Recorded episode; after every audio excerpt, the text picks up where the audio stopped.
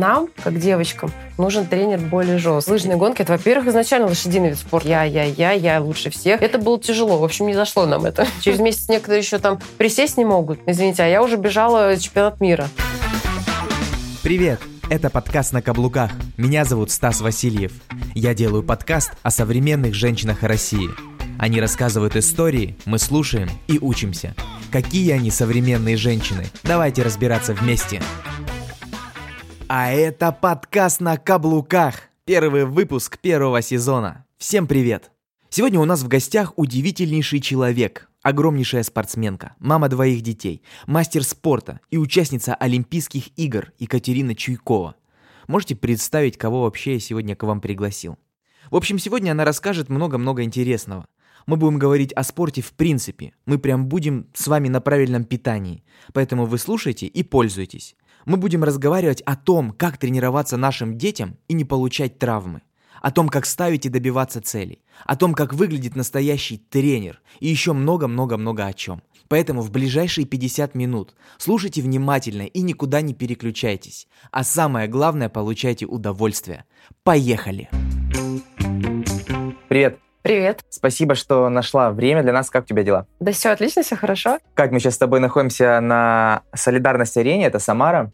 Давай я тебя представлю нашим слушателям. Возможно, кто-то еще с тобой не знаком. Если я что-то упущу, ты меня поправляй. Я вот даже себе тут целый список записал, когда я готовился. Ты, значит, профессиональная лыжница, многократная победительница Кубка России, мастер спорта, член Олимпийской сборной России с 2008 года, и с 21 года руководитель школы Олимпийского резерва номер 11 в Самаре. Собственно, там, где ты начиналась твоя спортивная карьера. И, пожалуй, главное достижение, к которому стремится каждый спортсмен, ты участница Олимпийских игр в Ванкувере 2010. Что-то упустил? Все точно. Все точно. Отлично. Когда я готовился, значит, к нашему интервью, я нашел информацию изначально, что тебе было 12 лет, и ты с подружкой просто решила по приколу заниматься спортом по утрам, и это дальше продолжилось и переросло в спортивную карьеру. Все верно, все именно так и было. Как 12-летняя девочка, решившись, что несмотря ни на что я буду бегать, заниматься спортом, не свернула с пути? Да-да, на самом деле я с детства была очень таким спортивным, активным ребенком. И у меня подруга была постать мне, и мы с ней просто решили до школы с 6 утра бегать вокруг дома. У нас там были площадка, где лазилки, а, брусья и так далее. То есть мы бегали и сами ходили на площадке, отжимались, подтягивались. И непосредственно в этот момент, когда мы уже тренировались сами, напротив моего дома жила тренер, которая меня как раз-таки пригласила в лыжную секцию. То есть изначально вы во дворе занимались? Да. И отказы не принимались? Э, нет. Что случилось потом? Тебя когда заметила тренер? Как тебя позвали? Ну, она меня пригласила на пробную тренировку в лыжную секцию. Я согласилась, мы пошли с подругой вдвоем. Естественно, все меня затянуло, мне понравилось. Это чувство свободы, это чувство самостоятельности. Я пришла родителям, сказала, что я хочу заниматься. Родители не были против, и все, с этого момента я стала лыжницей. Вы сразу решили с тренером, что будете к чему-то серьезному стремиться, или это не оговаривалось? Нет, конечно. Это спортивная секция. На тот момент это была детско-юношеская спортивная школа, поэтому об Олимпийских играх, конечно же, никто не думал. То есть в процессе это потом уже переросло. Изначально, конечно же, это просто занятие спортом, завлечь ребенка к активному образу жизни. Какой должен быть тренер? Поведение, стратегия тренера, она же будет меняться в зависимости от поставленных целей. Вот чем отличается тренер, который готовит профессионалов, от тренера, который тренирует любителей? Вообще, на самом деле, тренер — это, знаешь, искусство. И к, к этому искусству каждый подходит по-своему. Вот, да, на, моей, на моем жизненном пути было несколько тренеров, и они были все действительно разного характера. Кто-то был достаточно жесткий, ему было достаточно посмотреть, и ты все понял, без слов начал делать. А кто-то был более такой лояльный и, соответственно, а, давал волю тебе, возможность даже решить за тренера. Допустим, я говорю про Каминского Юрия Михайловича, это уже сборной команде России, когда мы были. То есть у него такой подход более лояльный. Как у тебя самочувствие, он спрашивает. Ты говоришь, ну, допустим, тяжеловато. И он тебе давал возможность принять решение, как ты проведешь эту тренировку. Но я скажу за себя, а я думаю, что в основном из-за женский пол нам, как девочкам, нужен тренер более жесткий. Ну, по крайней мере, мне, вот за себя могу сказать, мне нужно, чтобы были четкие указания, чтобы был точный регламент, тайминг и так далее. Потому что когда дают волю, ну вот мне, например, начинается чувство свободы. Вот, то есть мне надо, чтобы было более жестко, конкретно. У меня сын, изначально сейчас он занимается дзюдо, но первый его спорт, он пришел в 4 года, 4 с половиной, мы пошли на хоккей.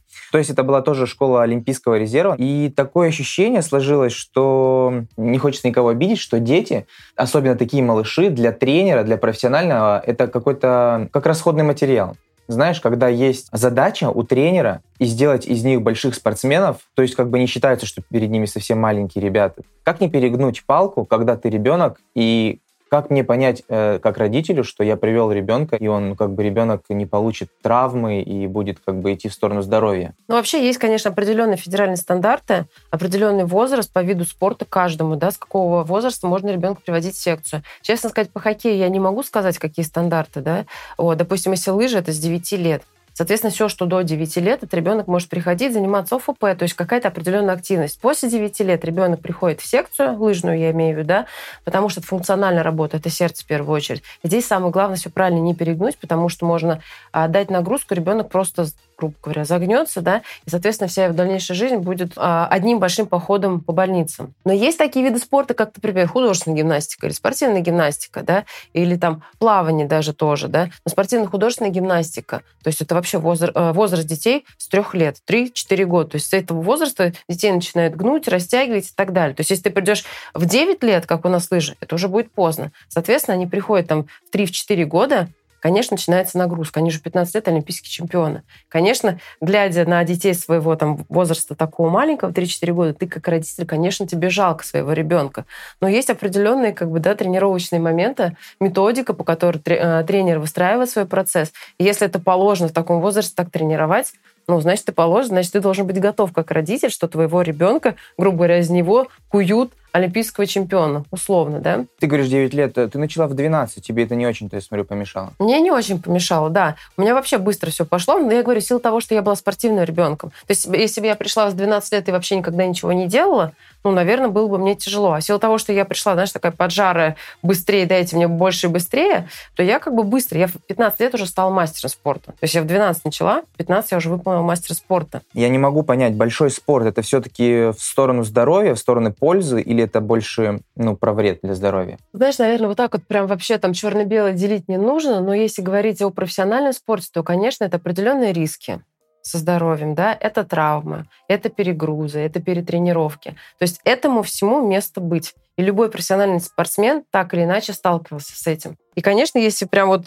совсем про черно-белое делить, то, наверное, все-таки это больше риск. Естественно, когда мы занимаемся физкультурой и активным образом жизни, то есть мы поддерживаем себя, мы вводим там мышцы в тонус, организм в тонус, да, то есть мы занимаемся для себя, для здоровья. Когда мы говорим о спортивном а, уже будущем о спортивной подготовке, о профессиональной деятельности, то здесь, конечно, нагрузки бывают, не то что бывают, они в основном запредельные. Поэтому здесь, конечно, бывает такое, что просто организм спортсмена ломается, и это не редкость. Мы когда смотрим лыжные гонки, особенно вот длинные дистанции, такое ощущение, что спортсмен должен погибнуть на финише. Потому что он, когда приходит к финишу, пересекает черту, он вот лицом в снег утыкается, его живот до позвоночника из-за дыхания достает. Я понимаю, что об эстетике речь не идет, но сопли, слезы, в ушах шумит, и вот он лежит, этот бедный, и пульс я представляю какой, и складывается впечатление, что это все не про здоровье. Ну а если взять легкую атлетику, не так? Все так же. Все то же самое, где функция работы, где функциональная работа, Естественно, у тебя будет, э, ну, очень так грубо, да, язык на плече. Естественно, это тяжело. Да любой вид спорта. Но взять плавание, лыжные гонки, это, во-первых, изначально лошадиный вид спорта. Это везде написано, что лыжи,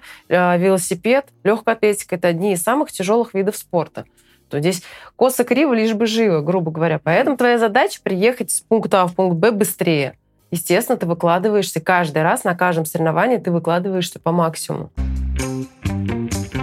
Сколько стоит профессиональная экипировка лыжника? У нас вид спорта очень дорогой. Очень дорогой, если брать на сегодняшний день. То есть вообще, если мы берем про профессиональный спорт, у спортсмена должен быть минимум, мы говорим такой, знаешь, хотя бы уровень области. Минимум три пары лыж классика, три пары лыж конька лыжные ботинки конек, лыжные ботинки классика, лыжные ботинки дуатлон, соответственно, крепление, лыжные палки по паре хотя бы минимум, потому что должна быть хотя бы одна пара запасная, да, в случае там поломки.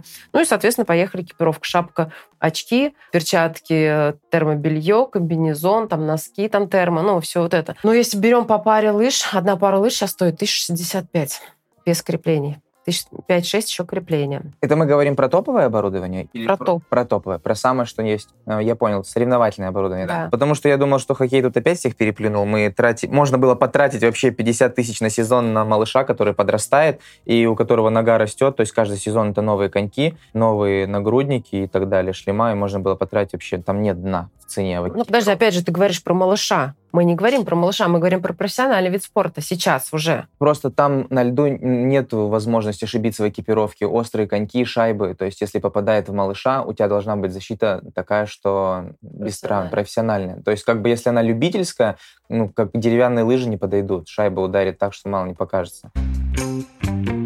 Расскажи, как тебе удалось стать мастером спорта за три года? Три года. Как ты смогла это сделать? Слушай, ну такой вопрос на самом деле просто любовь к тому, что ты делаешь, чем ты занимаешься, самоотдача, дисциплина в первую очередь. У меня, знаешь, были такие случаи, когда родители, к родителям приехали после Олимпийских игр к моим на интервью, и мама рассказывала этот случай, я про него, честно сказать, забыл благоуспешно. Вот, но мама о нем напомнила. А были такие моменты, когда мама, она такая, меня, знаешь, папа у меня постоянно со мной был на соревнованиях, а мама у меня постоянно, ну, как бы это мама, да, постоянно жалела, постоянно, Катя, будь обычным человеком, зачем тебе это надо, ты столько этому отдаешься. И были такие моменты, когда мама не будила меня на тренировку, то есть мне нужно было с утра на тренировку, она меня не будила, ей было просто жалко меня будить, потому что я спала вот, ну, прям сладко. Я просыпалась и начинала с ней, ну не то чтобы ругаться, но на повышенных тонах, почему ты меня не разбудила, как ты могла? И вот я быстрее-быстрее в попыхах собиралась. То есть я к тому, что это любовь к тому, что ты делаешь. То есть это самодача, это ты делаешь не для кого-то, ты это делаешь в первую очередь для себя. Были такие моменты, когда я помню, я заболела, мне было 12 лет, я бегала по своей комнате, которая была 19-17 квадратных метров, 50 кругов в одну, 50 кругов в другую, 50 кругов в одну, 50 кругов в другую. Потому что я была с температурой. У меня была газовая там вот эта вот труба, я привязывала к ней резину и стояла, тянула. Мне никто этого не просил. Наоборот, родители заходили, говорят, Катя, успокойся, ну ты куда, ты, ты болеешь.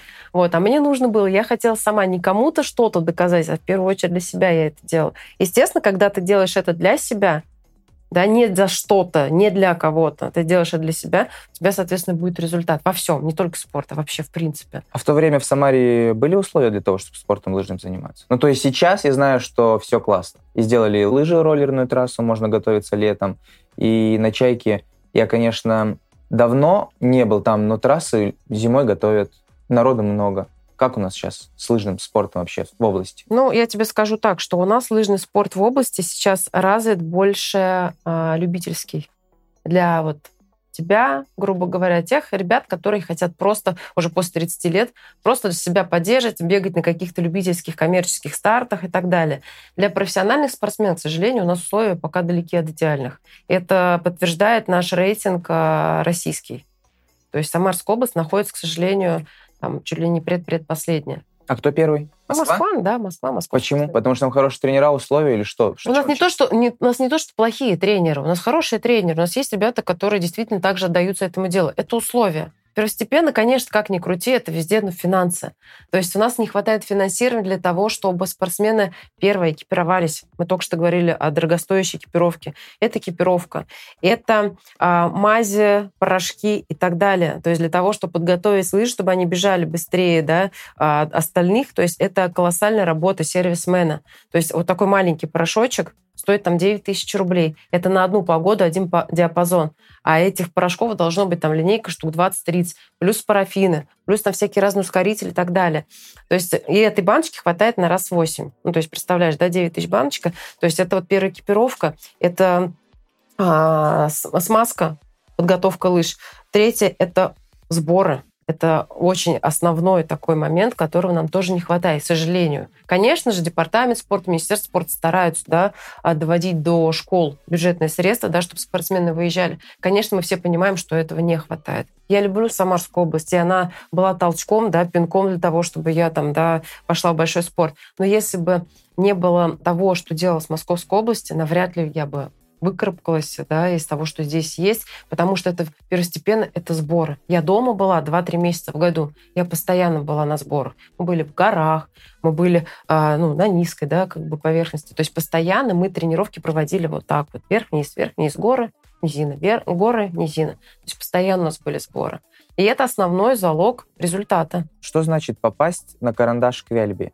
Это вообще что нужно, что нужно сделать, э, чтобы тебя заметили как бы такие люди, как Елена Валерьевна? Ну, попасть на карандаш Вяльби — это чей-то фразеологизм из э, корреспонденции. Да, это значит, меня заметили. Да, на тот момент это как раз-таки, я так думаю, о чем говорила корреспондент, это были соревнования Красногорская лыжня. И там вот я выиграла. 2008 год, да? Ну, наверное, да. Видишь, как ты больше знаешь, Да. помнишь. Там 10 километров. Да, да, да, да. Вот Классика. классику, да, классику, получается, я выиграла, и я была вторая на спринте. Как раз-таки после этих соревнований я должна была ехать на молодежный чемпионат мира, но мне сказали, что Чуйкова мы забираем на взрослый чемпионат мира. И вот, наверное, в тот момент как раз-таки меня и заметили. А Она жесткий тренер? Как тренер, я не знаю. Она никогда не, не участвовала в В тренировке? тренировочном процессе нет, но как руководитель однозначно да. А, что в ее обязанности вообще входило? Но она президент Федерации лыжных гонок. Ну, понятно. Но вот тебя забрали к ней в центр заниматься, правильно? Я так понимаю, что там... а, Нет, на тот момент, когда меня забрали заниматься, то есть она, э, это был просто клуб Елены Вяльбе. Да. В процессе она стала президентом А, Федерации лыжных гонок. Да. Когда я была в клубе, я не прочувствовала ее характер на себе, потому что, ну, по факту это было название клуба в честь нашей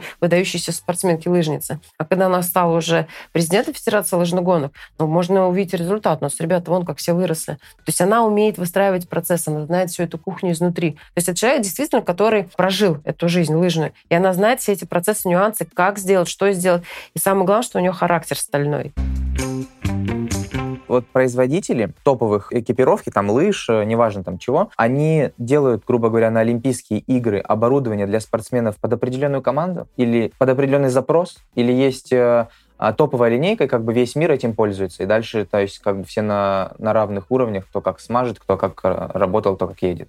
Как вообще это работает? Ты правильно говоришь, есть линейка, которая для общего пользования, которая продается во все, во все доступных магазинах, там в Москве там всякие Ювента, там экспорт и так далее и тому подобное. А есть узкая линейка а, лыж, который готовится фишером именно, который готовится непосредственно для спортсменов, для сборной команды России.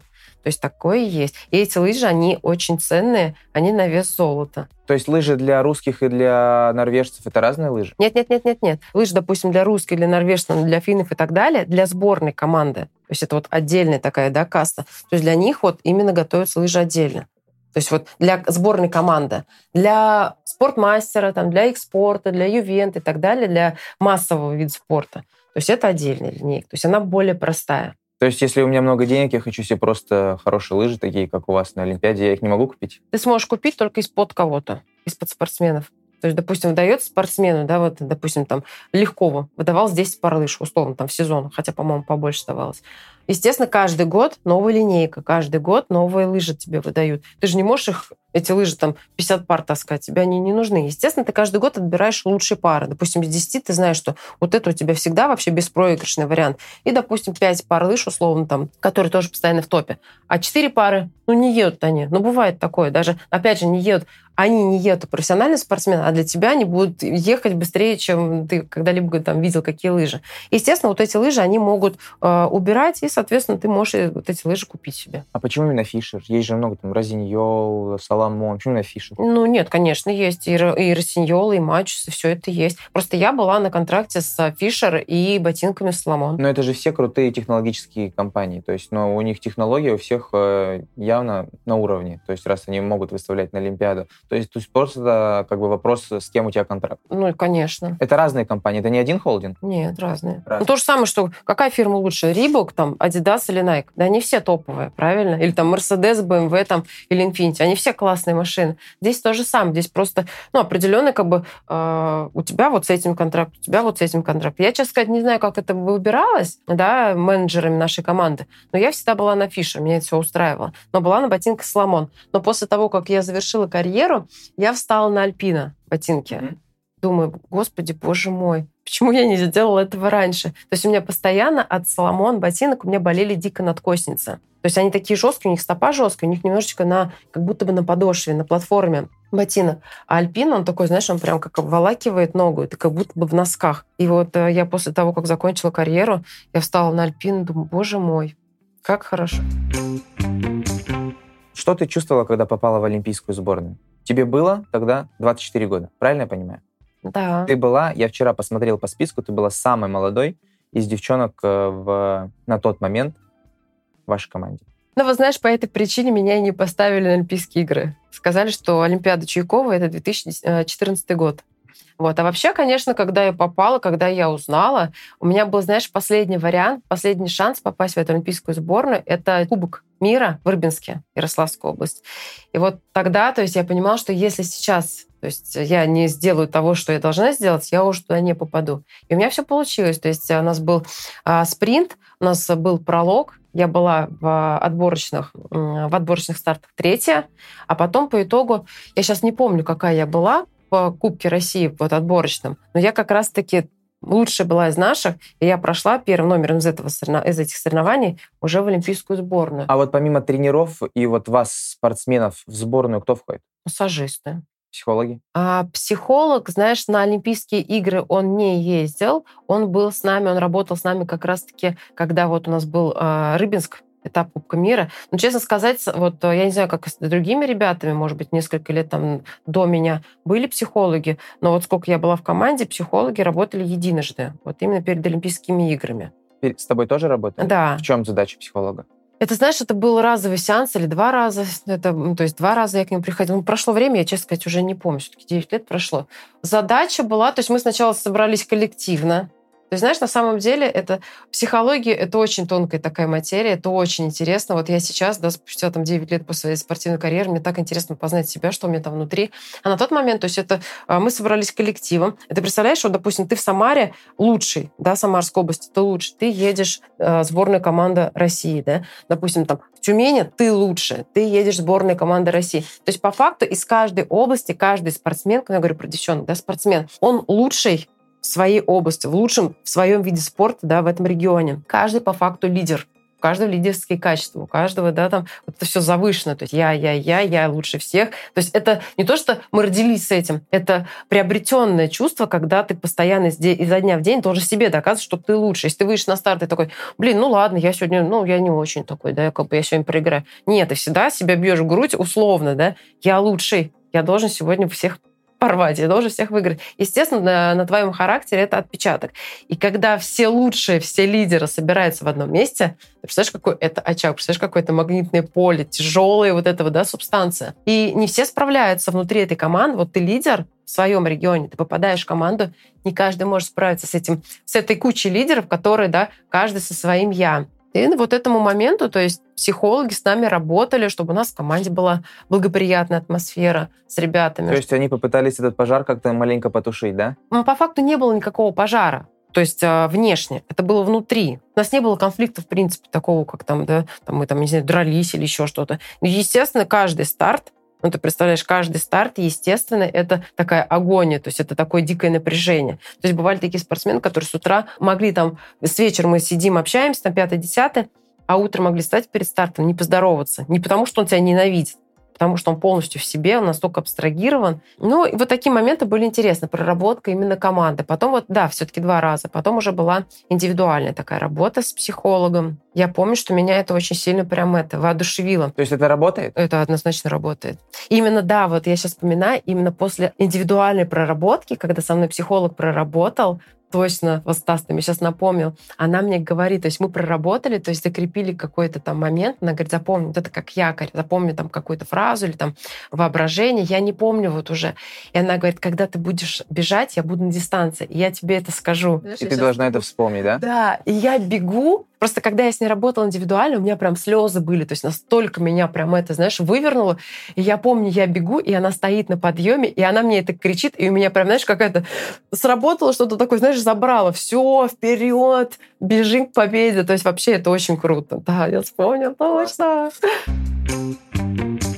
А какой распорядок дня у спортсмена сборной? Жесткий жесткий тайминг. Ранний подъем? Ранний подъем, да, это там в 6.30, допустим, подъем, сразу побежали на зарядку, то есть оделись, мылись, побежали на зарядку. Все вместе? Ну как все вместе? То есть, допустим, в 7 часов построение. Угу. Все, встали, сдали задание, а дальше уже не обязательно бежать гуськом друг за другом, не обязательно бежать в ряд. То есть кто куда бежит, ты знаешь, что тебе нужно пробежать 30 минут, и, соответственно, встречаемся потом на спортивной площадке. И здесь уже тренер дает задание, допустим, там 10 минут станок, здесь, допустим, 20 упражнений там силовых, ну, условно. То есть в общей сложности где-то там час, полтора часа была зарядка. После этого завтрак, потом час, полтора свободного времени отдыха, кто-то даже успевал поспать перед этим в этот период времени. И потом поехал, первая тренировка там в основном в 10 часов, 2-2,5 часа она длилась. Затем там, ну, мыли, рыли все процедуры, помыться, душ 5-10. Обед, обязательно сон час, Дальше вторая тренировка в 16.30 в основном. Вторая тренировка заканчивается, ужин. И вот, в принципе, после ужина свободное время. Но тогда, когда мы были в команде Юрия Михайловича Каминского, он немного начал практиковать а, тренировку после ужина еще. Еще четвертую тренировку. Но она, знаешь, такая была больше на релакс, больше не то, что на релакс, а на растяжку, на стрейчинг, да. Но все равно это час времени твоего занимало. Честно сказать, это было сложно психологически, потому что ты постоянно в тренировочном процессе. То есть хотя бы вот этот промежуток после ужина, ты понимал всегда, что это там 3-4 часа, грубо говоря, там, три часа, они твои. Ты можешь их посвятить себе, там, почитать книжку, посидеть там просто, там, я не знаю, на свежем воздухе, там, на качельках покататься, на лавочке посидеть, просто там фильм посмотреть, там, с девчонками пообщаться. То есть вот такого формата. А здесь постоянный, постоянный такой как бы тайминг. Это было тяжело. В общем, не зашло нам это. Я понимаю, что тебе уже задавали этот вопрос миллион раз, но все-таки. А, ты не бежала гонку, хотя Ванкувер ехала первым номером. Ну, что планировалось, да? Тебя планировали? Меня планировали. Да, да, да. Но немножечко не так. Смотри, чемпионат мира. Давай все-таки с чемпионата мира. Чемпионат мира, э, который проходил в Либерец, Чехия. Да. Вот туда я ехала реально по спринту первым номером. Потому что накануне, я говорю, то есть я а, должна была ехать на чемпионат мира по молодежи. Мне сказали, нет, мы ее забираем на взрослых, потому да. что я выиграла Красногорку, я второй была на спринте. Дальше, до этого я выиграла Кубок России, была обладательницей Кубка России, то есть я ехала действительно первым номером по спринту. Когда мы приехали на чемпионат мира, меня не поставили, да, сказали, как бы, ну вот нужно дать там шанс молодым, там, там твое время еще есть. Но у меня хорошие тренеры, э, взаимоотношения с тренерами, с менеджерами команд, то есть, ну, все хорошо. Вот, но на тот момент для меня это был дикий удар. То есть я не понимала в смысле, тебя задели как лидера или почему? Что, что? Да даже не то, что как лидера. Здесь я не рассматривал лидер или еще как-то. Для меня это вот, знаешь, ради чего я это делала? То есть вот это вот, я ехал, то есть у меня чувство справедливости очень обостренное. Угу. И вот это, в смысле, как это так? То есть я готовилась, я ехала. То есть вы меня, грубо говоря, дернули с чемпионата мира моего а, студенческого, ну, не студенческого, молодежи, да. То есть я могла там. То есть те девчонки, которые поехали вторым номером, да, я была бы первым, а не вторым, они были в тройке. В смысле, как так? Вы меня оттуда дернули, я хотя бы могла там быть, да, ну, если там все сложилось там в тройке, там по молодежи, на чемпионате мира, да ничего себе, я бы такой, да, там статус себе там, да, до конца своих дней бы даже пронесла. А здесь вы меня дернули, да, тоже прикольную часть это, чемпионата мира. Но факт в том, что я не участвовала. Да, я была, получается, в списках, так же, как на Олимпийских играх. Ну, как бы, не вот я там от этого, знаешь, прям слишком сильно рада. А как это происходило вообще? А, то есть тебя позвал к себе тренер, вы сели, и он сказал, Кать, нет. Или как вообще? Как, как тебе как отказали? Накануне, то есть про, проходит собрание спортсменов, тренеров, и оглашают э, список спортсменов, которые выступают.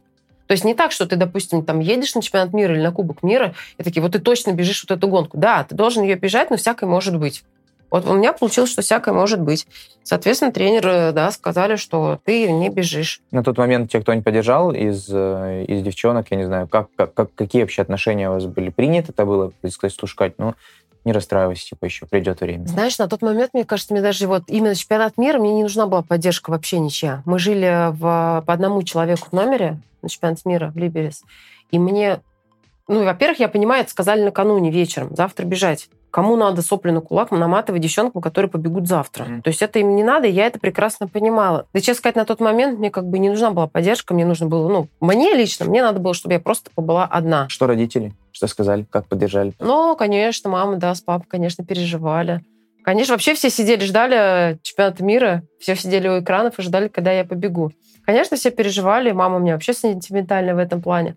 Но благодаря родителям, конечно, поддержке... Я все-таки, знаешь, хочу, чтобы ты как-то прокомментировала такую ситуацию. Есть такие родители, они ну, такие прям чумачечи, повернутые на спорте, и такое ощущение, когда они отдают детей в спорт и с них так жестко требуют, как будто они через детей реализуют то, что у них не получилось сделать э, ну, в жизни самостоятельно, чего-то достигнуть.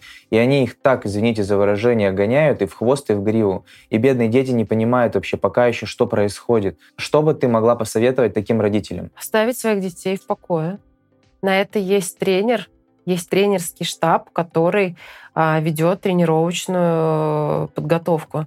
Ты мама, ты папа, ты не тренер, ты занимаешься там своей работой. папа занимается своей работой. Ты отдал своего ребенка в спортивную школу, там, спортивную секцию, где работают профессионалы там, с образованием педагогическим, да, со стажем, тренерским, со званиями, с регалиями. Не работают в тренерских штабах люди, которые у прилавка стояли, торговали овощами, а завтра он начал тренировать там ребят. Ну, не знаю, может быть, где-то, конечно, такое практикуется, я не знаю. Но я об этих случаях, например, не знаю. Поэтому, если ты отдал своего ребенка, доверься, пожалуйста, тренеру. И по пустякам и вообще, в принципе, старайся в тренировочный процесс вообще не лезть. Даже бывают родители, которые, да, вот как ты говоришь, там на бортиках стоят, еще начинают комментировать тренеру. Тренер вообще ему не указ, он сам знает все родитель, хотя вообще, допустим, не имеет никакого отношения к спорту. А некоторые имеют отношение к спорту и думают, что они лучше тренер. Начинают вот там, да, свои комментарии давать. Если ты отдал своего спортсмена, своего ребенка тренеру, все, будь добр, занимайся своими делами, а тренер занимается твоим ребенком. Да, ты как родитель, конечно, ты нужна помощь, конечно, ты ее всегда окажешь. Ну, если тренер тебя попросит, да, нужно что-то сделать, конечно, ты как родитель, ты должен помочь там, да, той или иной там ситуации. Но лезть в тренировочный процесс, а еще есть родители, которые говорят, а вы не правы, вы неправильно делаете. Вот этого категорически делать нельзя. Вот ты, ты спортсмен, у тебя два сына, правильно я понимаю? Да. Но они же не лыжники. Нет. Они занимаются боксом, да? Старший занимается боксом, младший тоже занимался боксом, но сейчас он занимается футболом. Это ты посоветовала им или они сами? Сами. Э, раз они на сборах, значит, они с э, видением профессионального какого-то будущего спортивного, да? Я тебе скажу честно, такого, что вот, а, опять же, возвращаясь там к тому, да, разговор, вопрос, который ты мне сейчас задал про чумачейчих родителей, я вообще нет, я не такая. То есть я за здоровый образ жизни, я за то, чтобы дети были при деле, чтобы они не болтались да, там на улице. Тем более сейчас начинается там у моих детей там переходный период да, возраста, и время сейчас не самое простое, да. Я за то, чтобы ребенок был занят. Но такого у меня, по крайней мере, мере, ну, такого, чтобы я там соки из них выжимала и говорила там, вы должны тренироваться пять раз в день, восемь раз в неделю, у меня такого нету. То есть есть тренер, который занимается непосредственно, опять же, да, тренировочным процессом. Хочется ребенку, он занимается. А если не хочется, то он болтается. Как Нет. замотивировать человека? как не перегнуть эту... Задача родителей, конечно, привить ребенку к спорту. Опять же, это и свой пример, это разговоры с ребенком. Не в таком формате ты обязан ты будешь вон там подметать полы там или еще что-то, если не будешь ходить на спорт или там будешь каким-нибудь немощным, больным, нищебродом или еще что-то. Нет, задача родителя как-то адекватно, грамотно ребенка настроить на вот правильное русло. Соответственно, своим примером показывать, где-то с ребенком там пройтись, прогуляться, пробежаться, да. То есть не так, что ты ему сидишь указания даешь, а сам сидишь пиво пьешь, да, там на диване семечки грызешь. То есть, чтобы ребенок был замотивирован, видел как бы пример правильный родителей. Но бывает такое, что родители действительно там, да, ну, не совсем как бы ведут правильный образ жизни, а ребенок, вот у него откуда-то вот это есть. Я хочу. Может быть, знаешь, может быть, наоборот, показывает, вот он видит этот пример, и он не хочет, чтобы, да, он, у него такая жизнь была. И его прям прет спот, он прям рвется туда. Ты строгая мама? У тебя дисциплина, порядок? Как Я вообще, думаю, как... что, наверное, да. Да? Наверное, да. А, а тренер? Как тренер? Да, как тренер. Ты строгая? Думаю, что, наверное, тоже да. А как руководитель? Вот ты сейчас 21 года занимаешься школой Олимпийского резерва. Вот мне кажется, что нет. Мне кажется, нет. Ты когда же в сборную России, да, олимпийскую попала, 24 года, самая молодая, телевидение везде, пресса, автографы, поклонники. Ты когда-нибудь звезду ловила? Нет.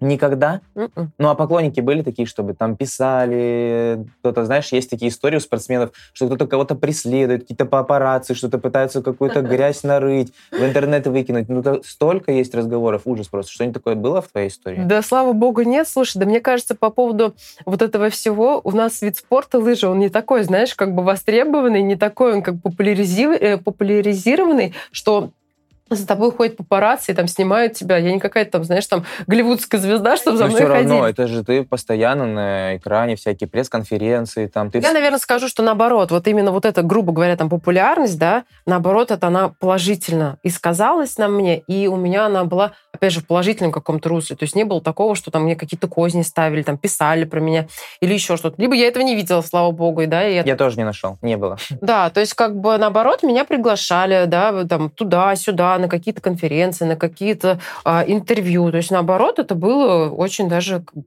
положительно. Вот сейчас я работаю с супругой, мы обеспечиваем безопасность воздушного движения в России. И у нас э, такая профессия, что у нас, в принципе, очень мало по России. И когда э, девочки уходят в декрет, то есть это большая проблемка, ну, для нас, например, для нашей компании.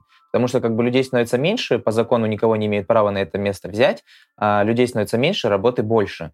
А, вот у тебя двое сыновей. Ты мне скажи, когда ты уходила в декрет, это вообще вот согласование с командой как происходит? То есть ты пришла к тренеру и говоришь, так, ну все, пока, или как? Нет, у нас вообще все очень прошло гладко и здорово. На тот момент, когда я уходила, у нас ушло четыре девочки в декрет. Я думаю, что тренеры, ну, адекватный тренер, понимающий, что девчонки там 24-25, кому-то 26 был, да, лет, это Олимпийские игры, цикл заканчивается. Следующий цикл через 4 года. А как этот пробел-то можно восполнить? У тебя такие спортсмены, ты с ними занимаешься, они потом раз в декрет, и как? Ну, подрастающее поколение тоже есть, девчонок же, молодежь тоже, они росли. Не просто ж так, вот мы там одни бегаем, а больше никого после нас нет. Тут такая, знаешь, пропасть. Нет, конечно же, были спортсменки. И вот как раз-таки мы ушли, и вот спортсменки, видишь, они как нам наступали на ноги. Вот сейчас у нас девчонки все призерки Олимпийских игр, призерки там чемпионатов мира. У мое согласование с тренером было очень простое.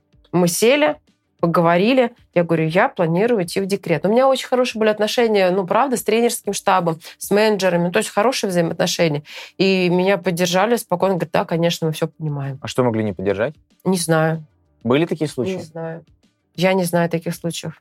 Ну хорошо, э, ты уходишь в декрет, не факт, что ты вернешься. Ну, в декрете все может случиться, думаешь, да господи, зачем, что за спорт, вот он у меня Конечно. на руках, человек мой теперь. Во-первых, э, да, человек мой теперь на руках, да, ребенок, это психологически тяжело, это первое, а второе, наверное, даже второе, это первое, это здоровье это женское здоровье, и ты вообще не знаешь, как оно, как рода аукнется на твоем здоровье. Не знаешь ни ты, как спортсмен, не знает ни тренер. Ты можешь тренеру своему сказать, слушайте, вот я там завтра, послезавтра ухожу в декрет, через 9 месяцев там все происходит, ребенок появляется, и я там через 2 месяца уже буду у вас на сбор. Может говорить все, что угодно. А по факту, как бы, ну, это жизнь. Скажем так, я вообще после родов через месяц я бежала в Лыжню России, а через месяц, там, две недели я уже была на чемпионате мира в Италии по военнослужащим. То есть это было очень сложно через месяц. Через месяц некоторые еще там присесть не могут.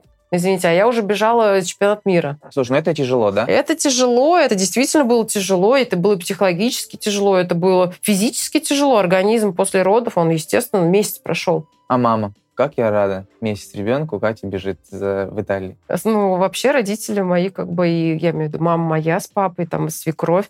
Они с удовольствием? Счастливы были, да. Особенно свекровь. Это супер, когда, когда такая поддержка родителей. Тебе сказали, что, Кать, готовься, твоя Олимпиада будет в Сочи 2014. Что случилось? Почему? Почему, почему не срослось? Почему ты перестала, завершила карьеру? Почему? Ну вот опять же, да, вернемся к рождению ребенка. То есть когда все мы люди разные. И вот у нас четыре девочки, которые были на Олимпийских играх, они ушли в декрет. Вот. Если берем, получается, Ирина Хазова, Елена Туршева, они ушли сразу. То есть они ушли и не вернулись. Женя Шповалова и я вернулись после родов в спорт. У всех по-разному все это проходит. Я психологически э, очень сильно переживала, что у меня остался ребенок. Конечно, каждая мать, наверное, переживает, я ничего не говорю. Но для меня это было прям очень тяжелый такой ношей, очень большое, знаешь, ой, чувство вины, что ли, как будто бы, что я там уезжаю, и там ребенок остается. И вот Конечно, когда организм сопротивляется с тем, что происходит, он сопротивляется полностью. У меня посыпались травмы. У меня была травма одна за другой. У меня за период там 7 или 8 месяцев у меня было две операции. После каждой операции, да, то есть после одной операции я восстанавливалась месяц. То есть ты представляешь, как тяжело. Ты там год не тренировался, условно, пока ты был в родах. Набираешь форму, раз операция. Во-первых, психологически, физически, все, ты опять на месяц завис. Ты реабилитацию, то есть коленку мне делали, да. Э, ну, то есть это, ну, ты действительно с костылями ходишь первые две недели. Ты не то, что там какие-то бегать, упражнения делать, ты ходить ты учишься заново. Естественно, это очень тяжело. То есть организм полностью рассредотачивается, он рассыпается. Вот. И вот так вот постоянно эти качели вверх-вниз, это было очень тяжело. Это был очень тяжелый год. И потом последние капли, наверное, было, когда я приехала после сбора, у нас был первый снег, снег, вкатка. Меня не было месяца или полтора. То есть это самый был продолжительный такой сбор. Я когда уезжала, я ревела, как я уезжаю. И как раз на тот период э, выпал день рождения моего ребенка, ему был год. И я приезжаю, и он вот так вот... Я всегда приезжала с подарками, я приезжаю, и он стоит такой за, за ногой у мужа и смотрит на меня расплакался, испугался. Мне не, не узнал. Это очень сложно. О, я, я вообще, я да, я разревелся, я бросил чемодан и говорю, все. Мы закончили. Там, ну, нужно было на, на Кубок России ехать. Я поехала на этот Кубок России, но там всего там пять дней было. Я говорю, я приезжаю, все, я паста, все, я, я остаюсь с ребенком, больше не могу. И вот знаешь, организм как чувствовал, то есть я еду на этот э, Кубок России, и у меня вот получается травма, получается коленка. Как сейчас колени твои? колени болят, если честно. Есть уже? Это они дают о себе знать? Ну, просто говорят, что с возрастом все такие спортивные травмы, они вылазят, типа, и все равно приходится заниматься. Да, вот одна, получается, коленка, которая оперированная. Да, то есть ее прооперировали, получилось так, что ее прооперировали, я восстановилась, у меня ребенок, мы сидели на диване, и у меня ребенок играл спиной как бы к краю дивана. И мы сидели с ним, ну, там, во что-то играли, в кубики или еще что-то. И он был маленький, и он начал падать, а мне нельзя было сгибать колени вообще, то есть они должны были постоянно в ровном состоянии. И он начинает падать, и у меня вот этот материнский инстинкт, что он летит, и я подхватываю его, встаю и полностью своей массой тела встаю на колено, вот так его, ну, как бы ловлю. И вот на тот момент, мне кажется, весь 16-этажный дом, который был, мне кажется, все слышали этот хруст. И опять у меня получилась травма. Ну, после этого я ничего не делала, вот она до сих пор меня как бы дает о себе знать, особенно когда погода, то есть реагирует. Расскажи про допинг. Он существует? Мне кажется, на, на тот период, когда мы были уже, то есть если ты читал да, интервью, то есть я там писала о том, что нас везде преследовала антидопинговая вот эта ассоциация. То есть принять что-то, Да. это нужно быть самоубийцей. Но это действительно факт. Тем более сейчас такие технологии, которые выявляют вообще все то, что, допустим, было там 20 лет назад, ты, допустим, что-то съел, и это могло вот там вылезть там, через два года. Сейчас это ты съешь, через три дня уже это все увидит. На тот момент, когда я бегала, у нас была антидопинговая ассоциация, РУСАДА, то есть каждый час мы должны были ставить метку, то есть мы были в такой системе, каждый час я должна была ставить метку, где я нахожусь. То есть э, вот я нахожусь сейчас здесь с тобой на интервью, да, будучи я спортсменкой, должна была написать, что мы находимся с тобой на солидарности арена с 9 до 11 часов, условно, да. И если вдруг я не поставила эту метку, а у меня метка стоит, что я дома нахожусь, и ко мне приехали, Будут вопросы? будет не вопрос, будет первый флажок.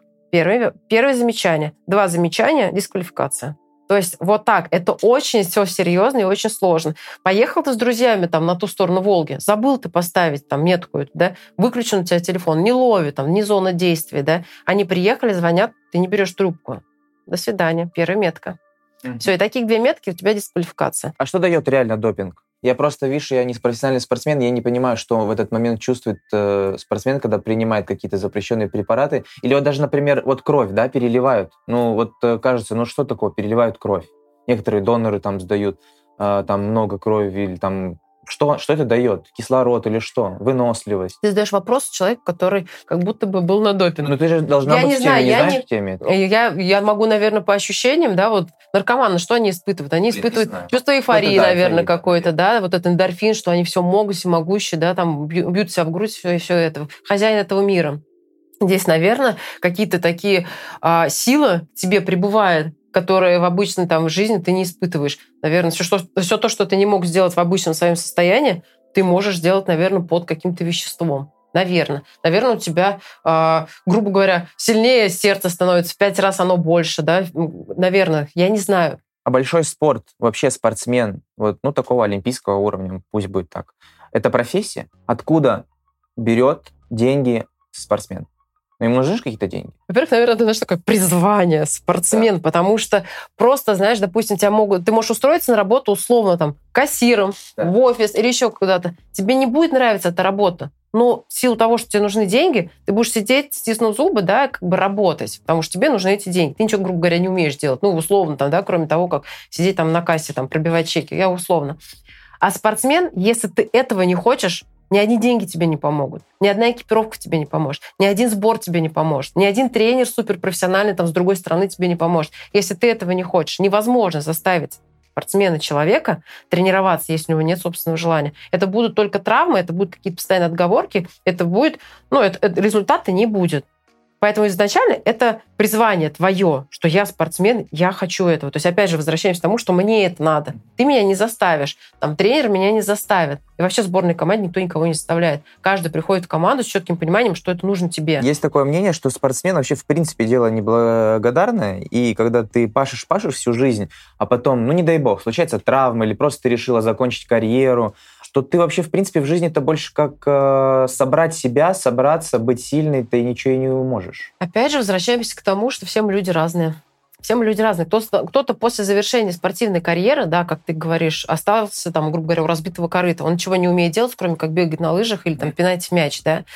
А кто-то, у кого голова работает и работала, даже в период там э, спорта, он находит возможности, варианты, развивается, учится и находит варианты устроиться на работу, даже вообще относительно не касающиеся спорта. Такое тоже есть. есть. Ребята, которые закончили спорт и не обязательно тренерской деятельностью заниматься. Которые вот, как, допустим, возьмем там Лешу Петухова, да, он э, президент Федерации э, там, лыжных гонок там, в своей области, в своем регионе. Возьмем Легкова Сашу, да, он там депутат, он ведет там спортивные там направления, да, ну, по-любому там еще какие-то направления. Но я к тому, что те ребята, которые были с головой, вот я вспоминаю, да, они все пределе. А те, которые были разгильдяями, раздолбами, да, вот тренер сказал сядь, он сел, сказал встань, он там встал, сказал присядь, он присел. Вот они и вышли из спорта, они как бы ничего не умеют, кроме как, вот, знаешь, делать то, что вот э, в свое время там им, им говорили, их учили.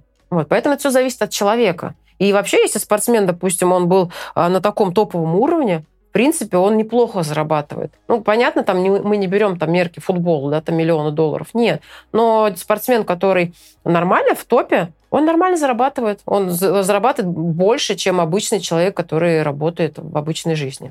Ты снялась в художественном фильме два да. года назад. Ну, наверное, да, сколько там, уже не помню. 21 год. Ну, наверное. Где? Это был Кировск, э, Мурманская область. Тебе понравилось? Очень. Про что был фильм? Про ее жизнь. Это документальный фильм, основан на реальных событиях про становление спортсменки в Вяльбе.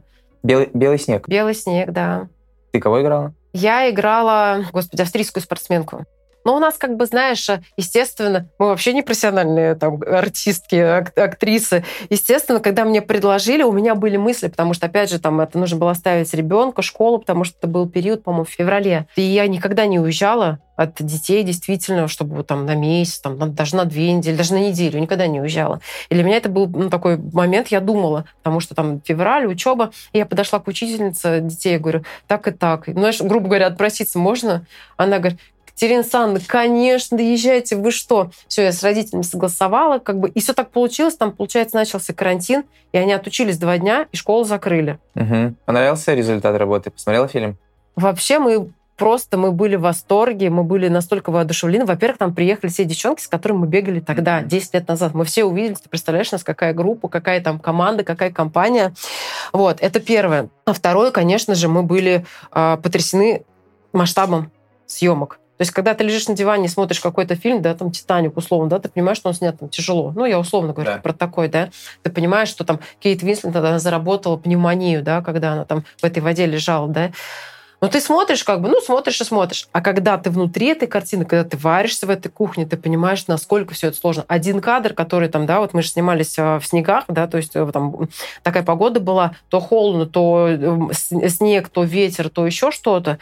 И ты понимаешь, чтобы снять один кадр, это очень много времени, это очень много дублей. Чтобы для твоего понимания, мы там были три недели. Мы снимали с 9 до 6 вечера. Меня показали... А, два дня только было выходных. Меня показали... Ну, и девчонок, которые были так на вторых ролях, ну, не знаю, может быть, максимум 15 секунд для понимания. А мы снимались три неделя. То есть это столько кадров, это столько дублей мы сделали, чтобы там проехать этот финиш отработать, который там, да, на заднем плане мы были, а на переднем там Виальби, да, бежала там с, э, с норвежкой, да, вырезает маленький кусочек. Поэтому это съемки, это очень сложный процесс, это действительно сложный. И не каждому дано быть актрисой. Скажи, вот ты сейчас над чем работаешь? Уже все, ты завершила карьеру. Сейчас что у тебя главный проект? Над чем работаешь? Проект «Я мама». Кстати, вот это вообще отличный ответ, потому что, знаешь, что когда я разговаривал с предыдущим гостем, который приехал из Франции, она говорит, что во Франции нас учат быть э, э, всеми, э, кроме мамы. В Европе нету такого понятия, что ты должен быть хороший работник, должен быть, э, должна быть хорошая жена, но хорошая мама там не учит. Это такой отличный ответ. Поэтому вообще супер. Хорошо, расскажи тогда про твое назначение. Как ты вообще попала в школу Олимпийского резерва? Что там происходит? Происходят интересные вещи. Вы вообще чем занимаетесь? Ой, вообще изначально это школа, спортивная школа Олимпийского резерва имени Виктора Вениаминовича Ольховского, номер 11. Это школа, в которой я начинала заниматься в 12 лет с 12 лет, там, до, не знаю, до 18 лет, я уж не помню, да, а, я числилась в этой школе, за что я ей очень благодарна, потому что непосредственно на тот момент была а, директором Валентина Павловна Трусина, она сейчас мой зам, человек в этой школе отработал очень много времени, 32 года, по-моему. Вот. И так получилось, что была вакансия директора, mm-hmm я узнала, что э, директор уволился предыдущий, и, соответственно, ну, как бы эта должность вакантна. А мы с Валентиной Павловной Трусиной на протяжении 8 лет, я 8 лет назад к ней пришла в школу, в нашу, да, ШОР-11, и предложила проводить свои соревнования на свои призы, потому что, как бы, ну, во-первых, да, я участница Олимпийских игр вообще, в принципе, в Самарской области, э, в Самаре, единственное, я выходец из этой школы. И когда я пришла с этой идеей, она говорит, Катя, конечно, за. То есть я спонсировала эти соревнования свои, то есть это детские соревнования до 18 лет. Они вот до сегодняшнего дня, уже 8-9 лет, мы их проводим традиционно, уже у нас есть спонсоры. И, соответственно, у меня такой был всегда тесный контакт с этой школой, потому что так или иначе каждый год мы встречались, мы обсуждали, мы разговаривали. И здесь, когда я узнала, что должность вакантна, я, конечно же, написала резюме в департамент спорта, меня пригласили на собеседование, и все, все успешно прошло. Ну, мне сказали, что вы нам очень подходите. Чем ты сейчас там занимаешься? Над чем вы там работаете? Ну как, я руководитель школы, директор школы. У нас шесть отделений. Это греко-римская борьба, самбо, сумо, дзюдо, футбол и лыжные гонки. У нас одна из самых больших школ. У нас 730 э, спортсменов. У нас штат сотрудников 73 человека.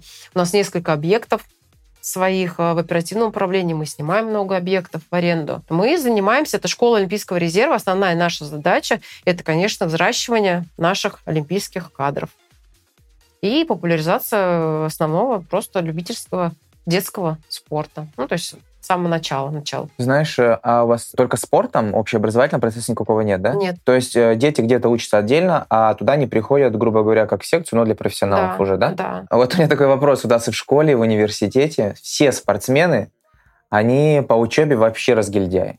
Вообще. То есть за них постоянно кто-то договаривается, решает, они постоянно на сборах.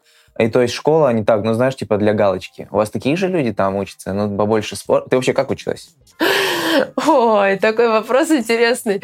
Ну, я тебе скажу так, что вообще, если ты в профессиональном спорте, невозможно совмещать учебу на должном уровне, да, и профессиональный спорт. Это физически невозможно, но это правда. Когда ты приходишь а, после там двух тренировок, еще учеба, еще домашнее задание. Ну, ты просто физически ты не можешь этого сделать уже не потому, что ты ленивый. Спортсмен, в принципе, не может быть ленивым, а потому что физически уже не можешь. Я училась хорошо, я была хорошисткой.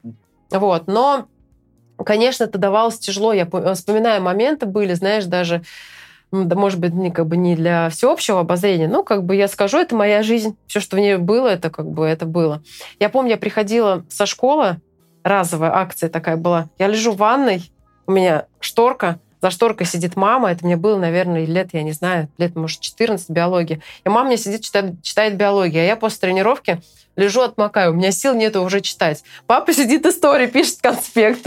Такое правда было. Но вообще, как бы, я училась э, сама, я виду без помощи родителей. То есть тот, кто помогал, это были тренеры. Естественно, была помощь. Без э, помощи это было бы очень сложно. То есть либо вообще учеба провалилась бы, либо ты пошла бы учиться, ну, как бы спорт провалился. Но к своему не стыду я скажу, что у меня высшее образование, политехнический университет, Государственное училище Олимпийского резерва, тренер-преподаватель. Политехнический университет — это инженер-эколог я. Потом я закончила магистратуру три года назад, а, педагогическую тоже по спорту. И сейчас я учусь в магистратуре государственное региональное управление. У тебя юридическое образование сейчас будет? Нет, нет, нет, это в нашем экономический факультет. То есть для того, чтобы сейчас быть э, директором, нет. руководителем этого направления, нет, юридическое не образование не обязательно? Самое главное, у меня есть высшее образование, у меня есть магистратура спортивная, педагогический университет. То есть у меня для того, чтобы быть руководителем школы, у меня есть все. Ну что ж, дорогие друзья, надеюсь, для того, чтобы стать руководителем, сейчас или в будущем у вас уже все есть. А если еще чего-то не хватает, то обязательно это приобретите. Никогда это не будет лишним. А у нас на сегодня все. Это была Екатерина Чуйкова и подкаст на каблуках. Если вам понравилось все то, о чем мы сегодня с нашей гостьей разговаривали, хвалите нас и ругайте в комментариях. В описании к этому выпуску я оставлю ссылку на нашу гостью. Если вы хотите задать какие-то вопросы или поблагодарить ее лично, давайте. Я думаю, что ей это будет очень приятно. И если также у вас есть на примете человек с интересным жизненным опытом и историей, обязательно напишите нам. Возможно, именно он сможет стать нашим следующим гостем. Рекомендуйте нас друзьям, близким и всем тем, кому наш подкаст может быть интересен. А на сегодня все. Это был подкаст на каблуках. Всем пока. Услышимся через неделю.